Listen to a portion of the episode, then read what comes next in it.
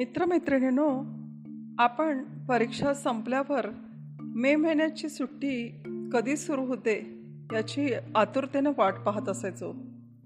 मला माहिती आहे प्रत्येक जण या सुट्टीची नक्की वाट पाहत असायचे आणि सुट्टीतील योजना आखायचे. कोणी मामाकडे जायचं कोणी काकांकडे कोणी प्रेक्षणीय ठिकाणी तर कोणी कुठे असं फिरत असायचं? माझी सुट्टी निराळीच असायची. मी मुळातच निसर्गरम्य ठिकाणी राहत असल्यामुळे बहुधा आमच्याकडेच पाहुण्यांची रेलचेल असायची. आता विचाराल का बरं? ज्या कॉलनीत मी राहत होते ती कॉलनी घनदाट जंगलात होती. चारी बाजूने सुंदर डोंगर. मोठी नदी वाहत असायची. शेजारीच एक रेल्वे ट्रॅक आणि तेथून आमच्या कॉलनीतली छोटी कॉलनी असल्यामुळे ट्रॉली ही सोय असायची. रेल्वे ट्रॅक भोवती जाळीदार असे चौकोनी लोखंडाचे कुंपण होते. छोटे मोठे वृक्ष त्या रेल्वे ट्रॅकच्या पलीकडून कधी मोरांचा ओरडण्याचा आवाज तर कधी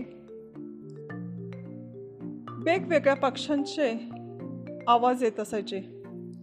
जणू गाण्यांची स्पर्धाच त्या पक्ष्यांची लागलेली असायची. कुकुडकुंबा पोपट हो कोकिळा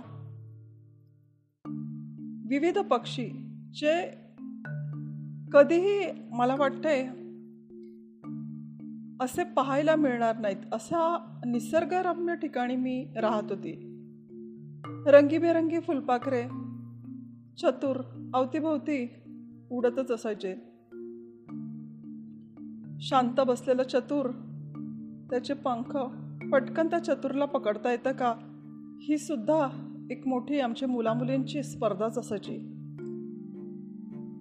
आणि जर कधी शक्य झालं तर त्याला जो सामानातला कुडीचा दोरा असायचा त्याने त्याच्या शेपटाला बांधायचं आणि मग तो कुठे कुठे उडतोय तो दोरा पकडायला जायचो. मग पुन्हा तो दोरा सोडून त्या चतुरला आकाशात मोकळं सोडून द्यायचं.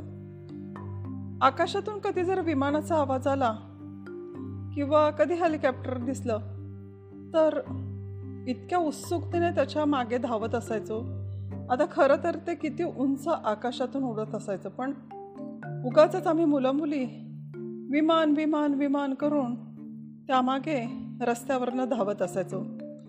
कॉलनीमध्ये अंतर्गत डांबरीकरण व सिमेंट असं कॉलनीतल्या प्रत्येक रूमच्या भोवती होते. आणि सुंदर सुंदर प्रत्येक घराच्या बाजूला एक बाग असायची. त्या बागेची जो तो काळजी घेत असायचा. जांभळाचे जर मोठे मोठे वृक्ष असतील तर जांभळाचा सडाच त्या सीझनमध्ये रस्त्यावर पडलेला असायचा. सुंदर सुंदर गुलाब फुलं मोगरा जाई जुई.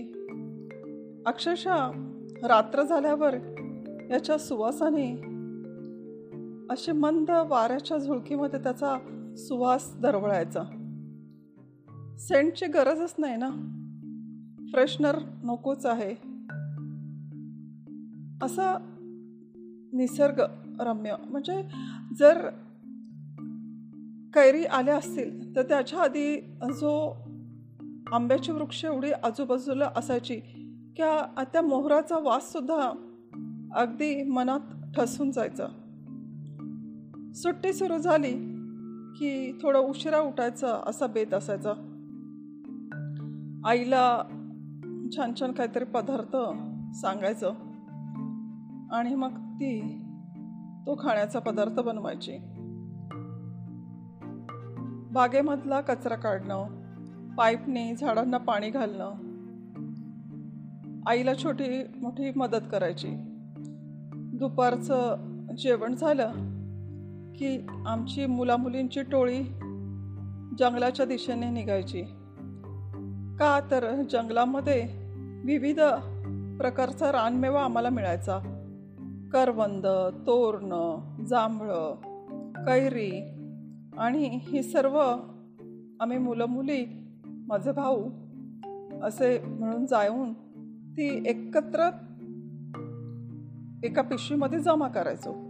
आणि मग आम्ही मित्रमंडळी पुन्हा आमच्या कॉलनीमध्ये यायचो. तेथे एक मंदिर होतं.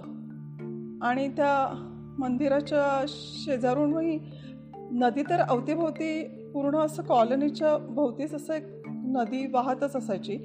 तर मग त्या ठिकाणी आमराई होती. त्या आमराईमध्ये छान अशी सावली असायची. मग तेथे ही मोठे मोठे माझे भाऊ मोठी जी मुलं असायची ती पाण्यामध्ये उतरायची. आणि मग ती करवंद जांभळं किंवा तोरणं जे काय आम्हाला मिळाले आहे कधी कधी तर झाडाचा डिंकसुद्धा मिळालेला असायचा. आटोरणं ते सर्व एकत्र करायचो आणि मग जी करवंद तोरणं किंवा कैरी आहेत ते पाण्यामध्ये स्वच्छ धुवून नदीतून आणायचे. पळसाच्या पानाला काट्याने एक डोम तयार करायचे म्हणजे एक वाटीच तयार करायचं आणि मग प्रत्येक वाटीमध्ये किंवा त्या पळसाच्या डोमामध्ये जे काय आम्हाला रानमेवा आम्ही गोळा केला आहे तो वाटून घ्यायचो. मग ज्याला हवं आहे ते कैऱ्यांना मस्त मीठ मसाला चोळून एक सर्कल करून त्या आमराईत बसायचो खायचो.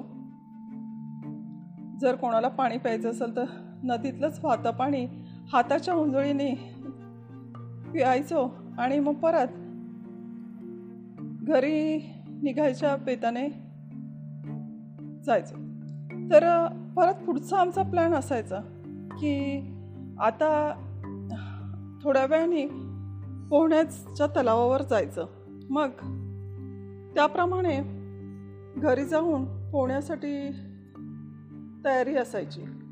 आणि मग पोहण्याच्या तलावावर जाऊन तिथे खूप म्हणजे मला वाटते त्या वेळेला असा सुमारच नव्हता की एक तास दोन तास. आणि घरचे पालकही असं काही ओरडा द्यायचे नाही कारण सुट्टीचे मुलांना मजा करू दे. अक्षरशः लाल बुंद डोळे होईपर्यंत तिथे आम्ही पोहण्याच्या तलावावर असायचो. घरी परतलो की प्रचंड भूक लागलेली असायची.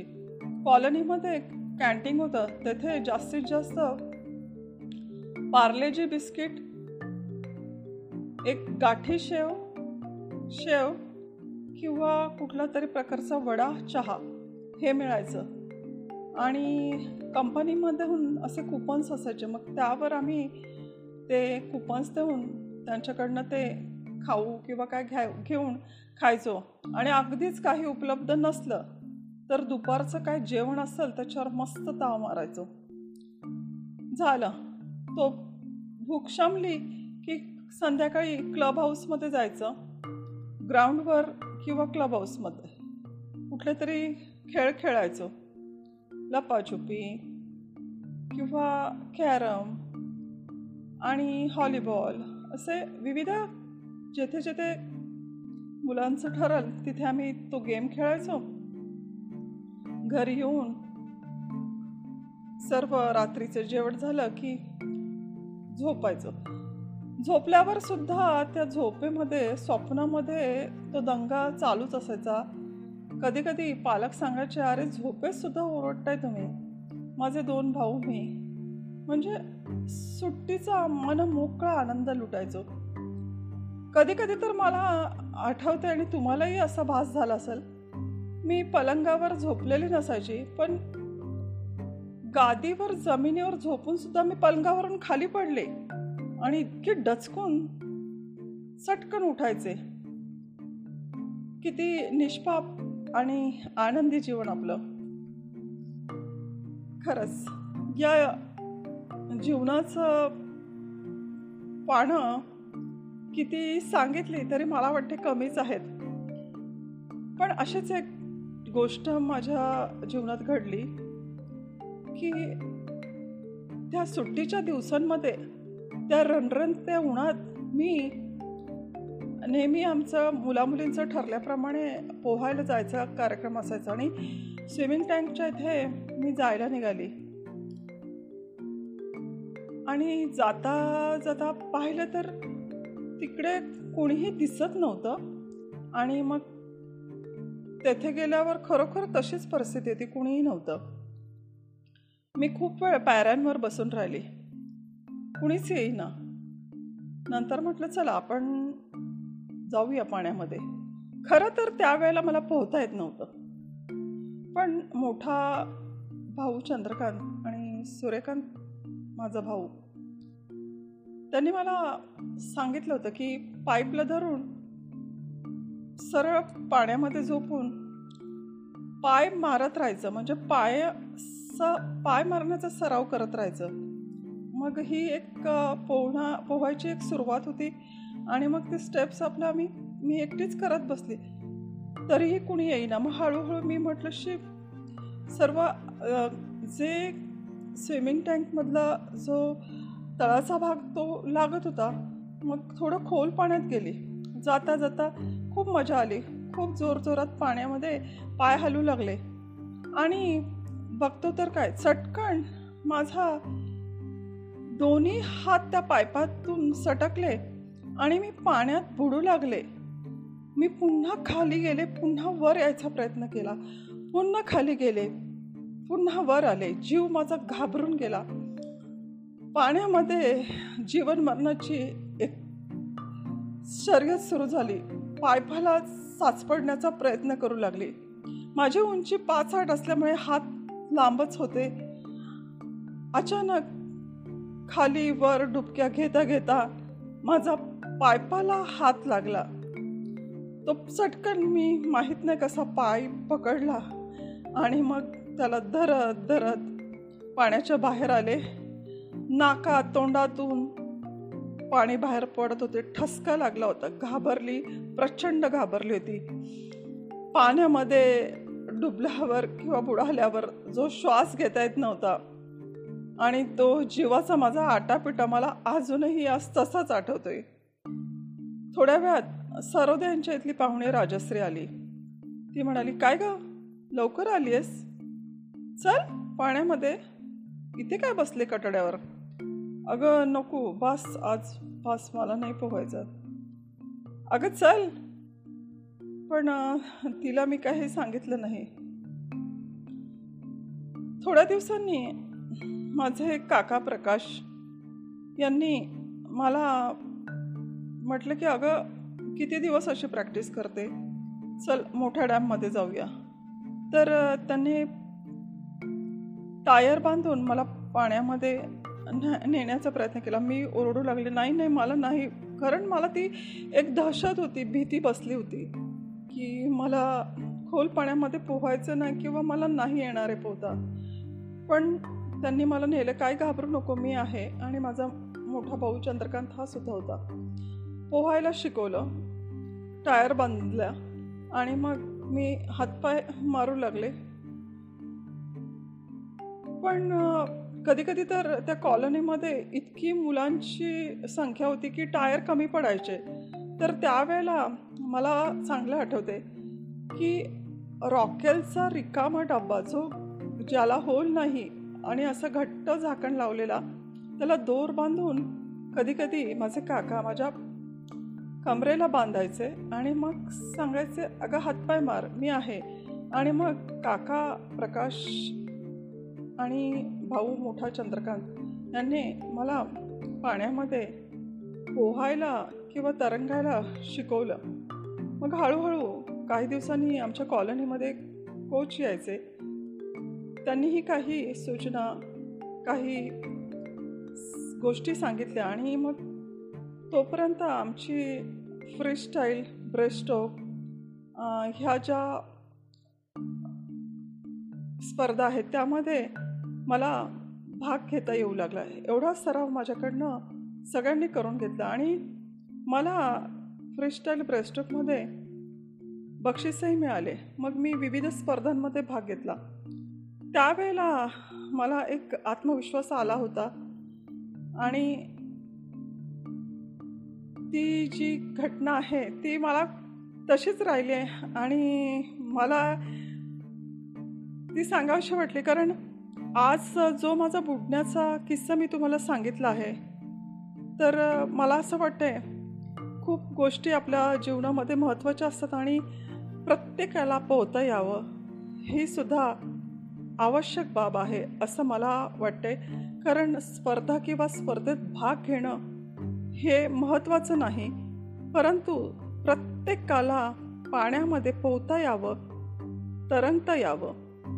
कारण पाण्यातले बरेच अपघात होत असतात आणि आपण असे धबधबे किंवा बोटीतील प्रवास समुद्र किंवा अशा खोलवर पाण्याच्या ठिकाणी आपण जात असतो आणि अशा घटना आपल्याला आत्ताही ऐकायला मिळतात. तर आपल्या जीवासाठी आपल्या प्रत्येक मनुष्य प्राण्याला पोहता येणं आवश्यक आहे आणि जेथे जेथे कोणाकोणाला संधी मिळेल तर त्यांनी नक्की जे तुमचं वय असेल काही हरकत नाही पण पोहता आलंच पाहिजे आणि पोहण्याचं प्रशिक्षण घेतलंच पाहिजे असं मला वाटते आणि आपले आपण आईवडील असू तर आपल्या मुलांना देखील तुम्ही पाण्यामध्ये पोहण्याचे शिक्षण द्यावं असं मला वाटते आणि जर ज्या ज्या व्यक्तींना पोहता येत नाही त्या लोकांनी खबरदारी म्हणून खोल पाण्याच्या ठिकाणी उतरू नये किंवा आपल्याला जर पाण्याची पातळी माहीत नसेल तर तिथे पाण्यामध्ये जाऊन आपला जीवाला धोका होईल असं कुठलंही कृत्य करू नये आणि जीवाचे रिस्क घेऊ नये. आणि हाच मेसेज द्यायचा आहे की प्रत्येकाने पोहायला शिकावं. Thank you.